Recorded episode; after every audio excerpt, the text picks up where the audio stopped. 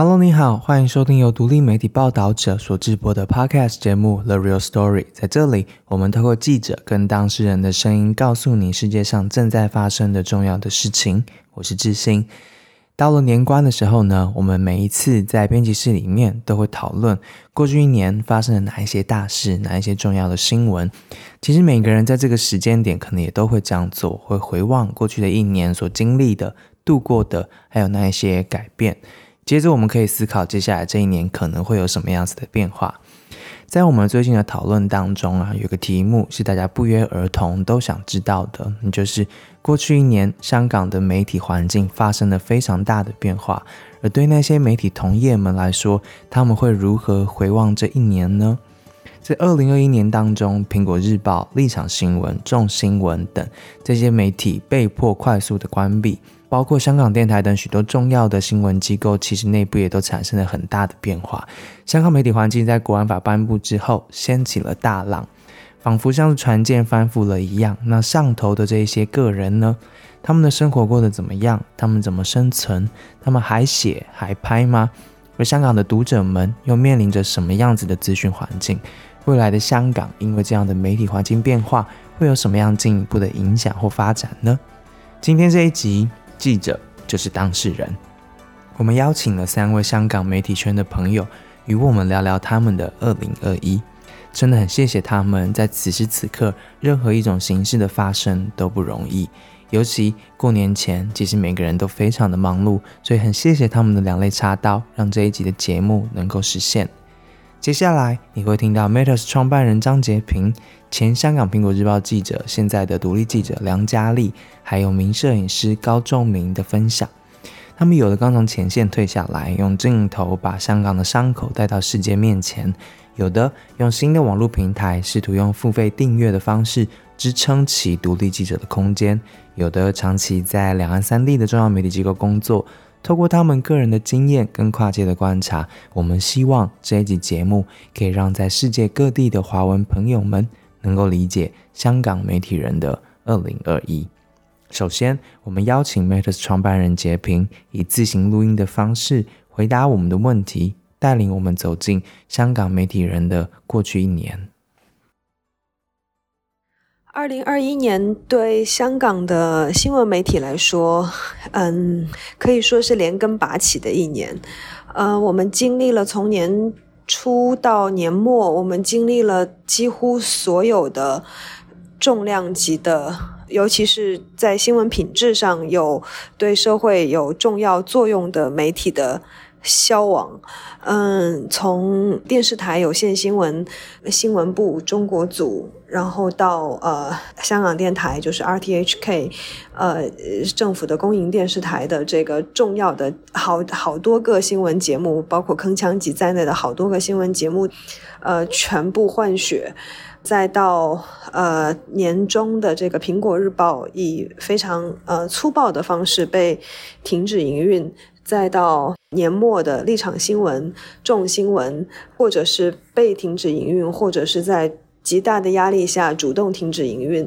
所以一年下来，我自己最深刻的感受，我相信很多香港朋友都是这样。一个香港人如果回头看自己在二零一二一年所发布的脸书的动态墙，可能有三分之一的帖子都是呃原 po 已经不见了。尤其是如果你曾经转发过比较多的新闻的话，那基本上就是回头一看就是一片空白，然后你甚至不知道那个删除的那个页面到底是铿锵集呢，还是苹果呢，还是立场新闻呢，还是众新闻呢？你其实都不知道了，就是原 po 已经不见了，或者是在这些媒体被在强烈的政治压力下被消失之后，引发的寒蝉效应就非常多的。独立记者或者是时评写作者也关闭了，或者是把自己曾经公开的脸书转为私人状态。那这是二零二一年一个，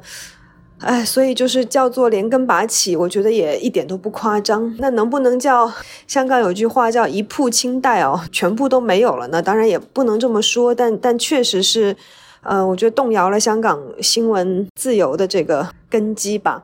我自己作为一个香港媒体人，其实是一个蛮非典型的香港媒体人的状态。就是我我一直以来在香港做媒体，是一个两岸三地的跨界媒体的角色。不管是从我刚刚开始进入新闻行业，在当时那个年代的《亚洲周刊》，还是后来参与创办这个阳光实务端传媒，其实我一直做的媒体都比较是。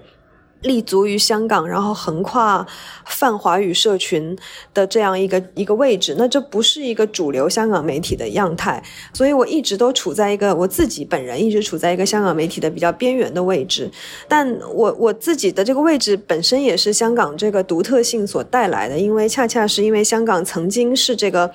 不管是东方跟西方之间的桥梁，还是呃两岸三地，就是说泛华语区，包括中国大陆、台湾，然后马来西亚、东南亚的华语社群的一个。交流的码头吧，就香港历来都是这样一个飞地，有一个相对来说在政治上比较超然的位置和足够的自由，去让这些可能在认同上、政治观念上都非常不同，但是讲着同一种语言的呃社群有一个沟通的平台。就这是香港以前一直发挥的作用。那用这个作用所成立的媒体也好，平台也好，我或多或少。都参与其中，所以，嗯，对我来说，我二零二一年的感受会更加复杂一些，就是不只是本地媒体的这个被连根拔起的这个状态，那当然随之而来的就是一整个能够容纳这种自由的、呃讨论的、超然的飞地作用的香港，其实就不存在了。嗯，心情是很。呃，就前两天还在跟朋友讲到说，这个心情可以用丧家之犬来形容哦。呃，应该怎么说呢？就是因为我自己本人，我我刚刚说了，我不是一个经典的香港媒体人，但是我是一个我的整个成长，不管是价值观的养成，职业。训练的养成、专业能力的养成，都是被香港训练出来的，然后都是被香港的媒体这个生态圈所训练出来的。所以对我来说，呃，香港记者这四个字不只是一个职业，它基本上也是我的养成我的整个生态系的一部分。那看着香港媒体的这个连根拔起，其实就真的很像看着自己的家被强拆一样。听着截屏描述着曾经香港媒体在亚洲甚至全球当中扮演的角色，其实让人很着迷，但同时也感到心急。过去一年起了这样子的转变，香港媒体现在的角色可以是什么呢？而那一些香港记者们，他们的工作该如何进行？他们的工作受到的影响，对每一个香港人，对香港社会来说，可能的改变是什么？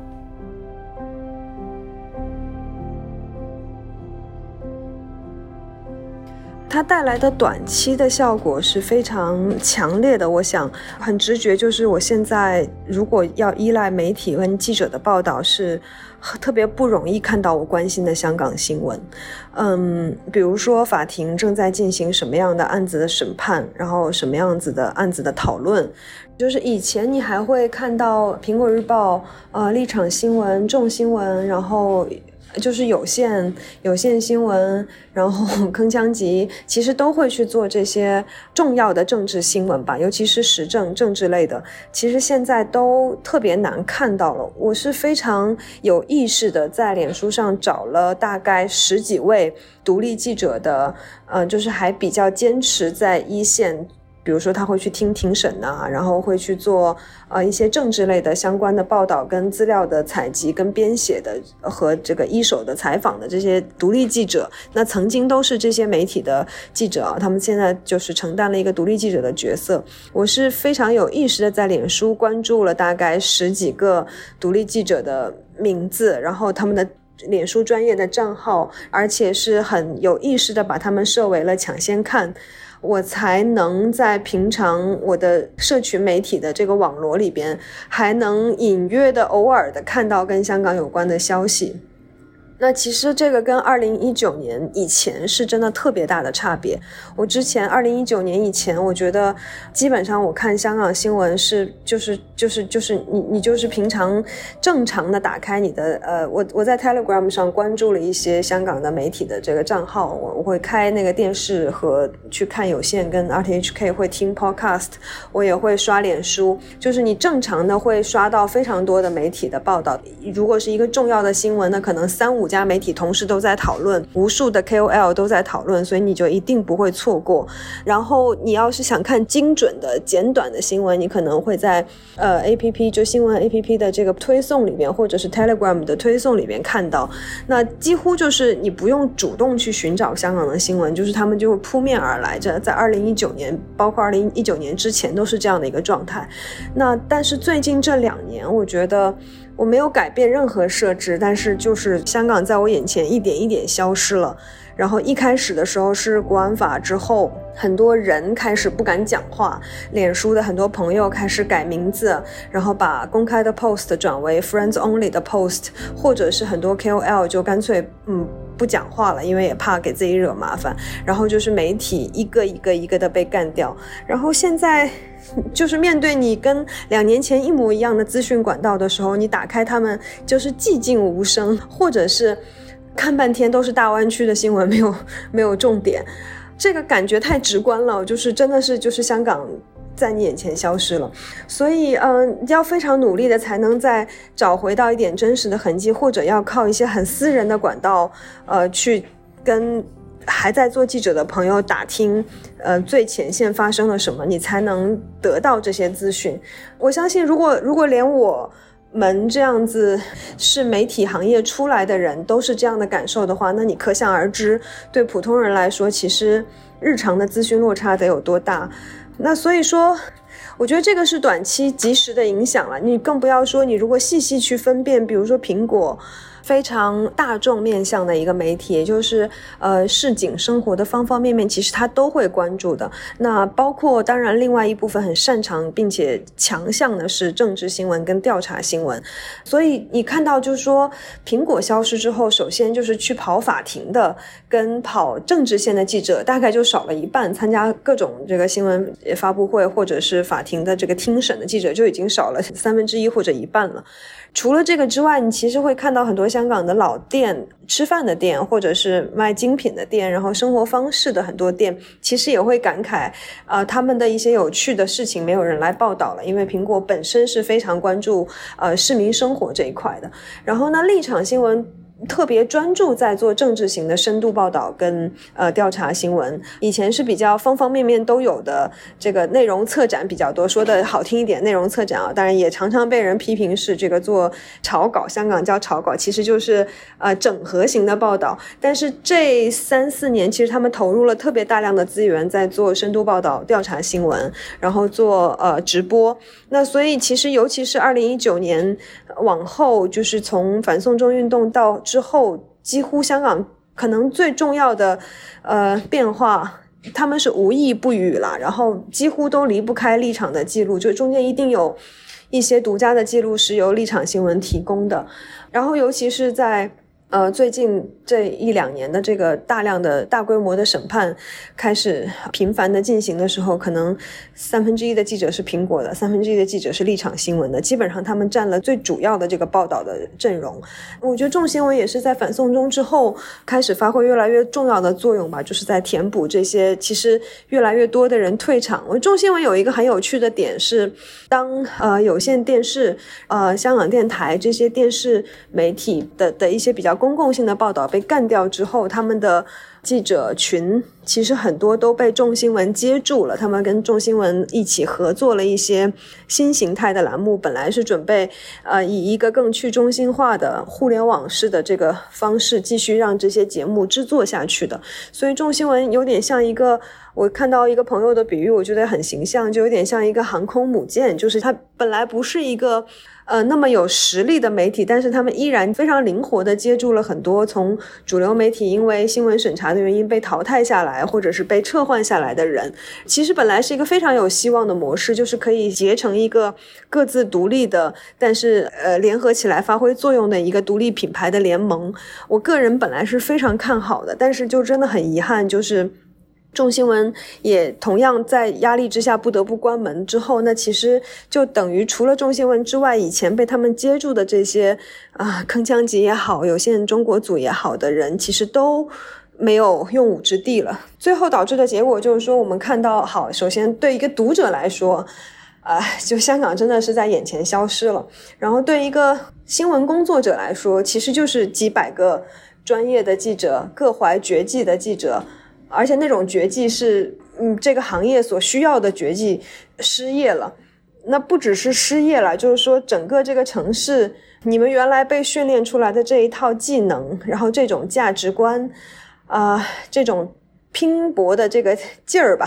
其实是不被需要了，因为需要这些东西，欣赏这些东西，跟需要这些东西的一整个行业都在，嗯，非常快的崩塌跟被掏空，嗯，所以。我个人也非常敬佩这些依然在一线坚持做独立报道的人。我也看到有些记者就在打趣说，还想继续报道，但是为了自己的人身安全，是不是只能做娱乐新闻了？然后，那我们当然可以在娱乐新闻里面去去继续关心我们所关心的那些事情。但你可以想象，这个会给香港带来的这个掏空的程度。当很多东西没有人去目击的时候，这个崩坏的速度一定是更加快的。二零二一的变化，除了对媒体、对记者有影响之外呢？杰平的分享最后用他对中国环境的熟悉跟经验，让我们去理解未来媒体的转变之后，香港可能进一步产生的涟漪，又或者是长期来说，香港社会可能会有什么样子的影响。而在此之中呢，个人的角色还有哪一些可能性？媒体人的选择可能还有哪一些意义呢？就是当提到说这种变化对香港的未来会产生什么影响，我个人当然是挺悲观的。我知道有很多种乐观的方法，你可以去说，我们仍然可以做很多事情，然后我们可以很多话不直接说，但是拐弯抹角的说，然后我们可以静静的做很多事情。但是对不起，我是从 中国大陆出来的，然后我知道中国媒体的状况。对中国社会的影响，就是这个呃，也不只是中国了。我想世界上任何一个呃有着比较严厉的新闻审查制度的地方，长期的新闻审查制度对对当地的这个社会跟公共环境和长期的社会制度的影响，其实都是可以反复见到的。就是我们现在，我觉得香港这一两年，也许我们还能用一些。啊，你懂得，大家都听得懂的一些暗号来来交流一些信息，但是，呃，其实这个公共环境，一旦当大家不能心直口快的、直接的、透明的、实事求是的、就事论事的讨论最最直接的那个事情本身的时候。这个房间里的大象就形成了，到最后它会干扰所有人的判断，不用很长时间，它会干扰新一代人、新的一代的香港人、年轻人对香港的判断，它会干扰所有人的判断。我们已经在中国反复的看见这样的例子了。如果大环境没有改变的话，这个发展非常难去改变。嗯，那当然我不是说没有事情可以做，那当然恰恰是因为这样有非常多的事情应该要去做，尤其是。呃，我们以前都那么的理所当然的认为，当一件事情出来的时候，摆事实、讲道理，然后去等待主流媒体的报道，就是这些都是特别自然的事情。那现在其实这些条件都不存在了的时候，就要求每一个人真的在自己的岗位上都要去想一想自己能做什么，让这个很坏的趋势之下能有不那么坏的结果出现。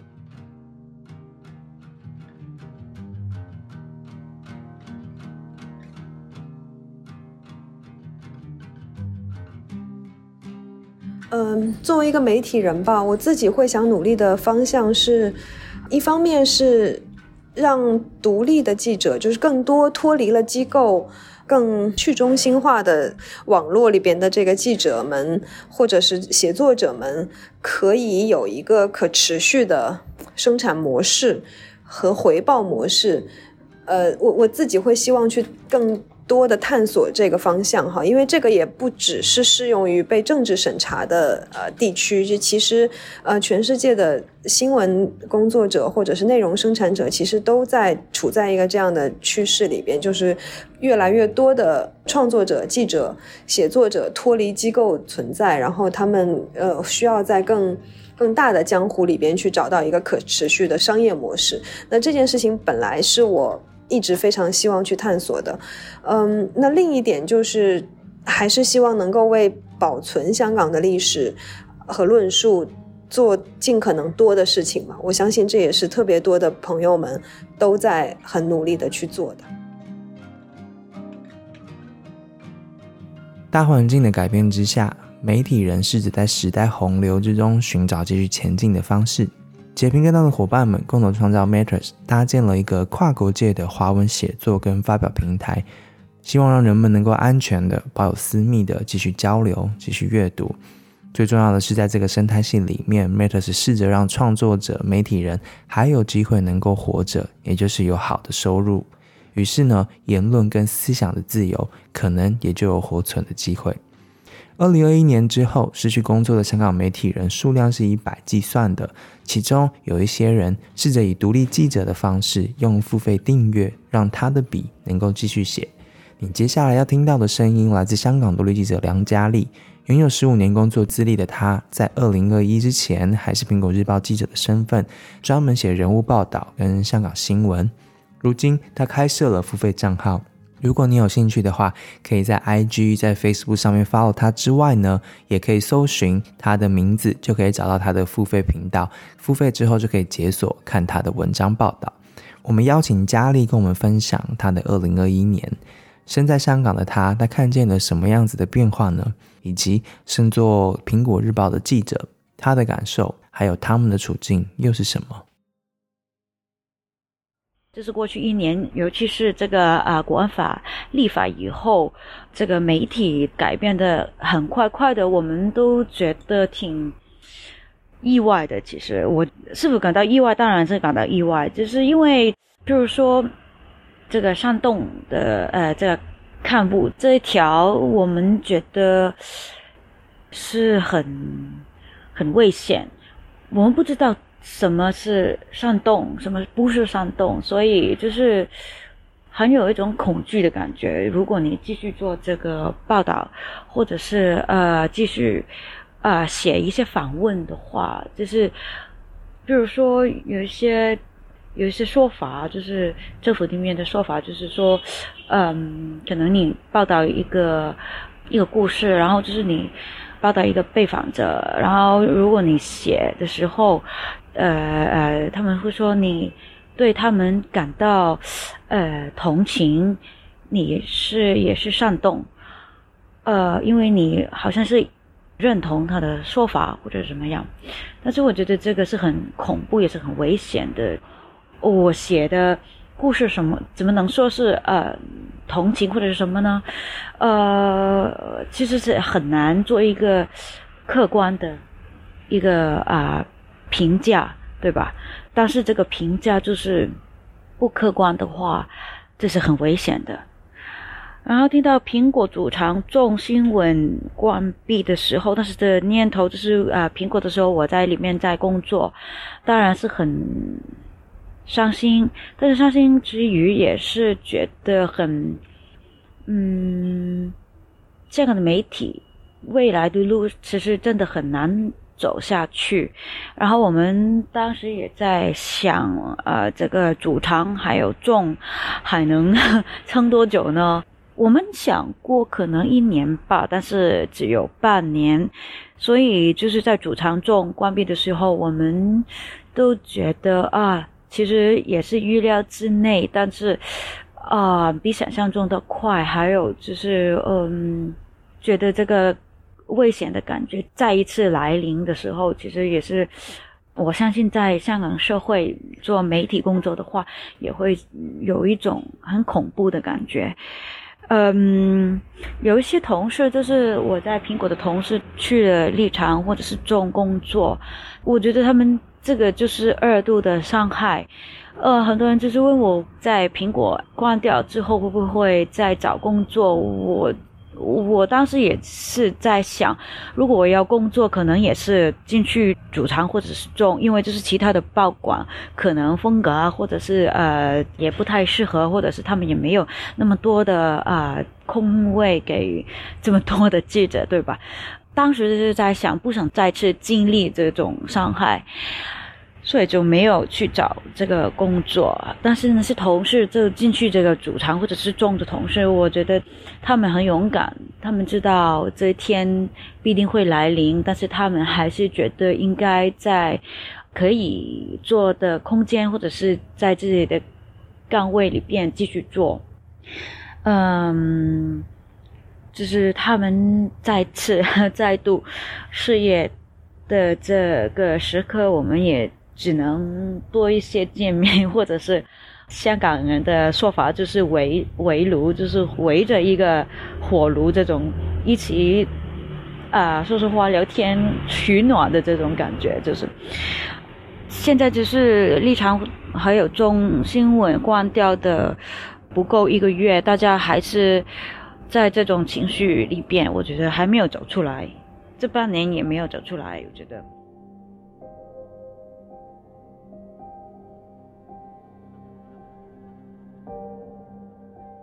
过去一年发生的转变之后，其实不只是报道者，包括台湾媒体《镜周刊》、端传媒，其实都有针对香港媒体环境的后续发展做追踪报道。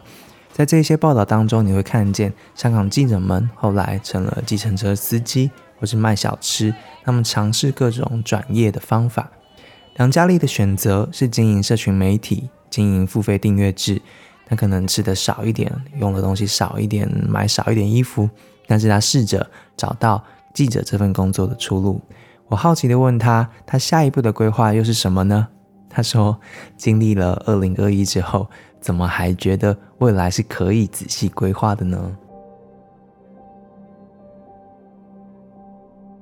二零二一年，呃，影响我未来工作的规划，我想就是，当然就是跑出来做这个独立的记者，其实好像是一个。推的一个 factor 就是，呃，如果没有苹果没有关掉，或者是二零二一年这个媒体这个情况不是这么差的话，呃，我想就是没有人会想象自己会在香港做做这个独立记者，因为因为就是，呃，一个很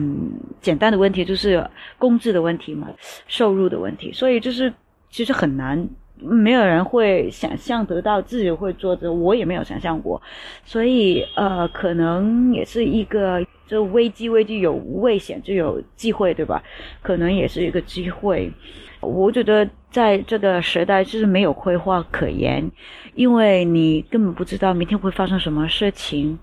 所以呃，我们现在哦，我觉得就是见一步走一步。不能不能够有很长远的规划，或者是一个很模糊的一个愿景，或者是大概你会做什么，或者是大概的方向会是会是什么样子。但是，一个很 practical 的一个规划是是不可能的。现在的香港，我觉得，呃，媒体面对的这个挑战，当然就是在法律。还有就是报道中间还有多少的空间？好像中新闻在关掉的那一天，他们的总编也说，就是在面对这个记者的报道的自由，呃，我们无畏无惧去找寻真相去报道。这是呃很理所当然的，这是天职，这是记者的天职。但是如果说到因为记者的工作要面面对法律的风险，或者是人身被捕、被啊送进监狱的这个风险的话，这个不是记者应该要面对的风险。所以我觉得这个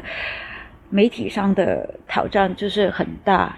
这些法律或者是很多事情都是，我觉得就是不太清楚，呃，不太明确。比如说，就是苹果犯法、违法的这些文章到底是什么文章？到底是怎么的词语，或者是怎么的报道？呃，其实我们不知道。当一条法律很不清楚，或者是不明确的时候，就是最危险的事情，对吧？所以我也很理很理解，就是主场还有中新闻他们关掉，就是当然就是因为有保障他们同事或者是各方面的这个呃安全。但是如果你问我，就是几年前，不是几年前，可能一年或者是两年前，就是我没有想象过这样的媒体会面对这个这个事情，觉得就是好像。很荒谬，还有就是很超现实，很 surreal。我觉得现在在香港做媒体工作，新的一年希望在社会中扮演什么样的角色？我觉得其实也没有什么角色可言。做一个记者，还有就是做一个独立的记者，可以做的其实很少很少。所以我觉得就是如果可以做一些访问，或者是可以做的一些呃工作。在有限的空间里边继续做下去，所以角色就就不敢谈怎么 有什么在社会上有什么角色，但是我觉得就是，嗯，光明磊落的做我觉得对的事情，呃，对的生活就是最重要的，在这个时代，嗯。我觉得就是所有人都恐惧，但是在面对恐惧底下，呃，是不是还有一些空间可以做呢？我觉得我们还在找，嗯，可能可能也是危险，呃，可能最终也是找不到，可能最终也是失去了所有的空间，但是。还是怎么说？还是在有限的空间里边做，尽力的去做，对，就是这样。最后一位分享的香港媒体人是一位摄影师，他在这一周来到了报道者的办公室，分享他的作品，现场与我们录音。他的名字是高仲明。拥有二十一年资历的他，曾经用港商系列作品获得了 Sony 世界摄影奖二零二零纪实组别的专业组冠军。拍了二十一年的香港，高仲明在二零二一来到了台湾。他说是为了自由而来的，他想要在有自由的地方继续发挥摄影记者镜头的力量。你好，我是高仲明，我今年四十一岁。我当摄影记者已经二十一年了，我带过在香港一周刊，还有香港零一。我现在在台湾的身份就是自由摄影师。我现在也在台湾拍一些我自己的 project，还有拍一些广告。我平常常常关心的就是在协会还有世界各地不同的乐事。的议题。二零二一对你个人来说是变动很大的一年，那对香港来说当然也是。你现在回想二零二一，你会怎么形容这一年？当然是个很痛苦的一年哦。我二十岁就是在香港一周刊工作，但是现在香港一周刊、苹果日报。整个一米体也没有了，也看见他们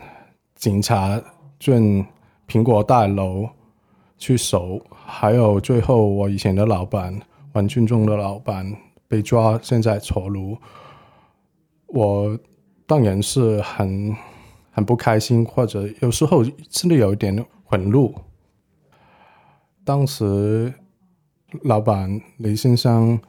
被抓的时候，我已经在台湾，但是我在台湾看新闻的时候，也是觉得很不开心，因为这个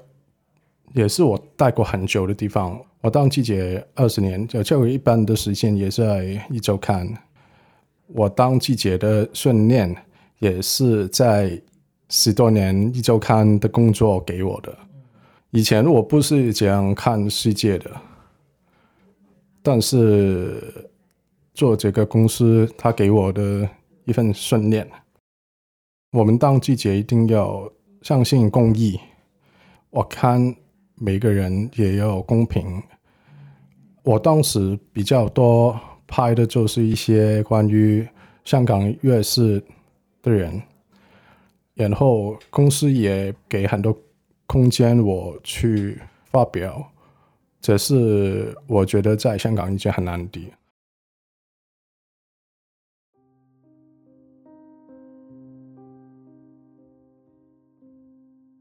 高仲明的经历丰富，在地的世界级的人物跟题目他都拍过，但他苦心经营的议题跟拍摄系列主题呢，却是大部分人难以看见的社会弱势。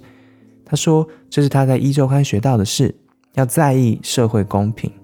他在离港前办的最后一个摄影展，就是他花了七年拍摄的香港无家者系列照片。在报道者办公室分享的时候，高仲明回忆了他跟无家者之间的情谊。他的拍摄成为无家者跟家人和解的开端。他的镜头跟陪伴呢，也成为许多无家者人生最后一段路上感受到的温暖。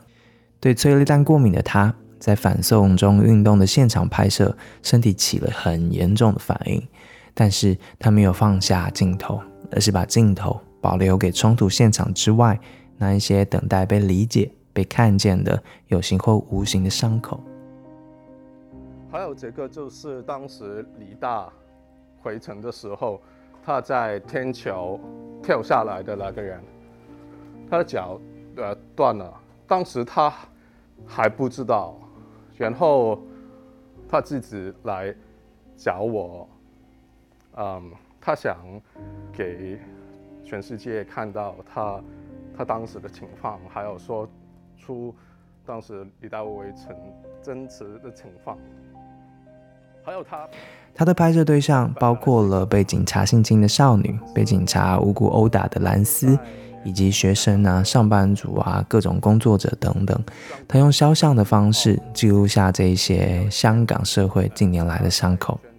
一系列逼着大家直视的这样的照片呢，搭配一千字的访谈，成为了世界各地的民众理解香港的窗，也是受访者被记得、被听见、得到解脱的契机。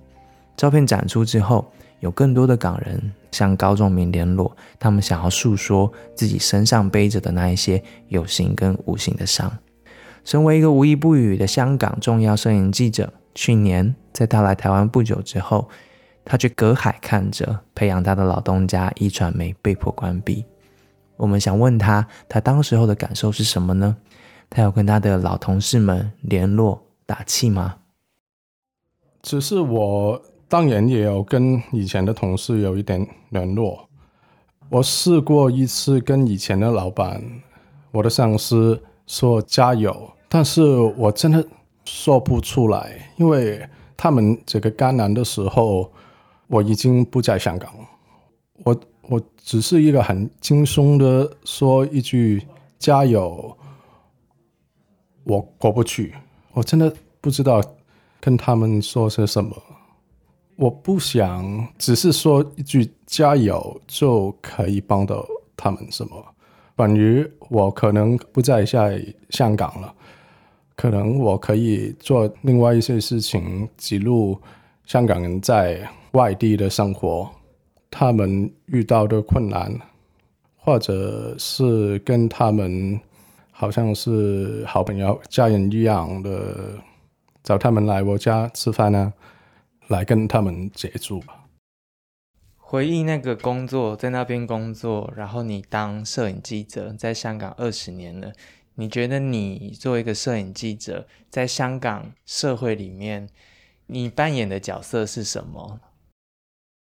其实这么多年来，我觉得我的角色其实没有什么改变，但是当然就是越来越难啊。我不能纯说是因为一九年运动的事情，因为香港议题就是越来越艰难，再没有那么大的空间，我只能够在我有限的空间内找一个我可以发表的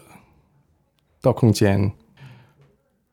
令到还有一些人看见当时。香港人的情况，这就是我做的事情。但是最后，可能是一九年还有国安法之后，我很快就发现这个空间已经比以前还要小。一九年的运动是一个全世界最大的新闻事件，新闻摄影比以前。我做过那么多年，还要重要，所以有更多的不同的人想拍，或者是自愿的自己走出去拍，令到外国、令到全世界不同的人也看见当时香港的情况，这是很重要的。但是现在，苹果日报、一周刊、立场、众也没有了。现在的香港的媒体，它的方向变得很单一，我相信很难很难再可以发挥我们摄影季节的的优点。说真的，香港的媒体已经没有了，不是担心，真的已经没有了。只有整个单一的声音，其实就不是真的媒体啊。这个行业已经消息，读者或者是大众看到的东西，只有政府想给大众看的一些事情，有很多一些不公义的事情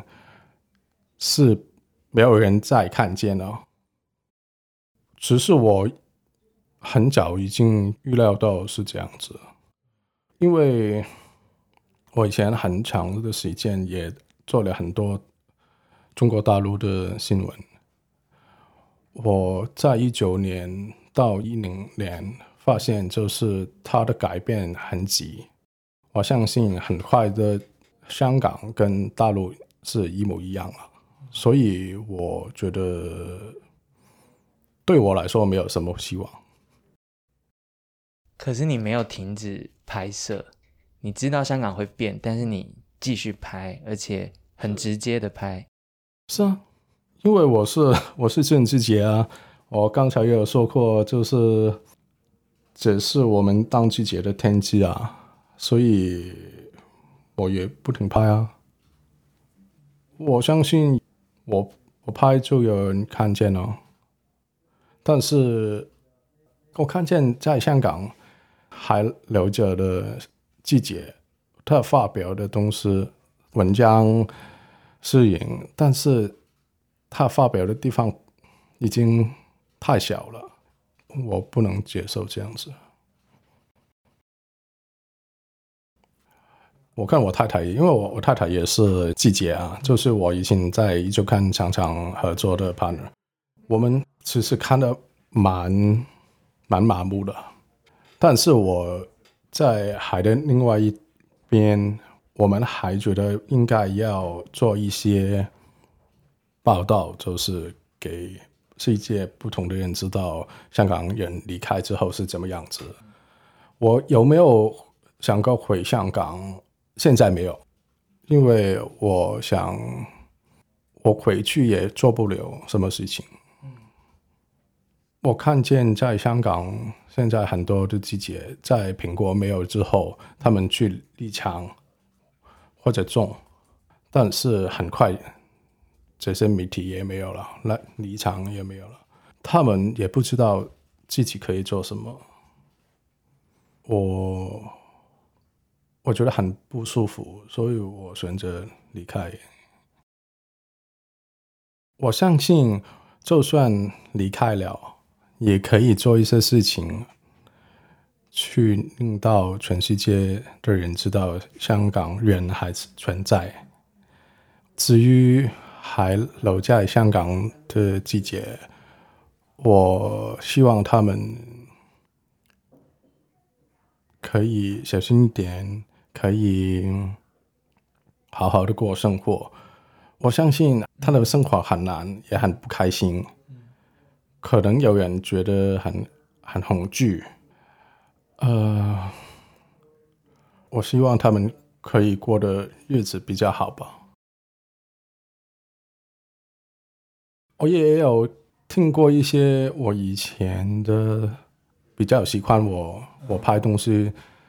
的读者，只是有一些我也有跟他们联络，他们已经不敢在网上再说什么了，他们也安慰自己，说服自己，在香港好好的过生活，只是。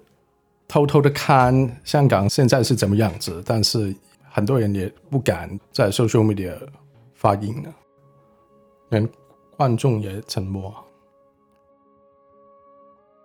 观众沉默了，媒体报道的走向单一了。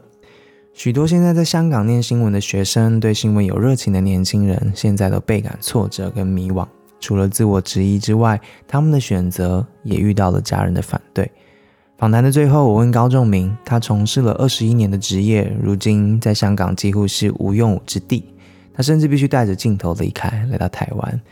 高仲明自己怎么看待他走上摄影记者这条路的决定呢？家人是否反对他继续走这条路，拍这些题目呢？以前我的家人也跟我说过，为什么要做记者这些工作，或者我特别的就是拍一些。可能是近乎不开心的东西，但是一这个世界就是一定要这种人去拍一些这些东西啊。我拍的有人看就就做了。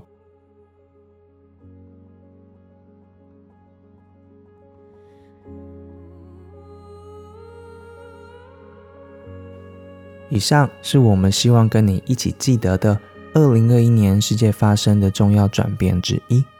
很多时候，新闻发生了，人们隔天就忘记了。但有些事情、有些人、有些信念，我们觉得值得一再的被讨论、被理解、被我们记得。再次感谢截屏、佳丽、仲明，百忙之中参与我们的录音。然后，我们也想要跟我们的捐款人说，报道者一直以来持续的跟世界各地的独立记者跟摄影记者合作，其中当然包括我们香港的伙伴们。你们的赞助呢，正在支持着这一些或许他已经没有办法用本名现身，但是一直站在香港前线为我们报道事件的记者们。谢谢你今天收听，而且听到了最后，欢迎各位支持今天认识的这三位香港媒体人与他们的各项计划。如果你有什么想对他们说的话，欢迎在 Apple Podcast 留言区留言，或是在 IG 动态上面 tag 我们、私讯我们都可以，我们都会进行转达。报道者是一个仰赖捐款而运行的非盈利媒体。如果你觉得我们做的事情还不错，请以单笔捐款或是定期定额的方式支持我们，让我们一起记录而且听见更多重要的事情。谢谢你今天的时间喽，我们下次见，拜拜。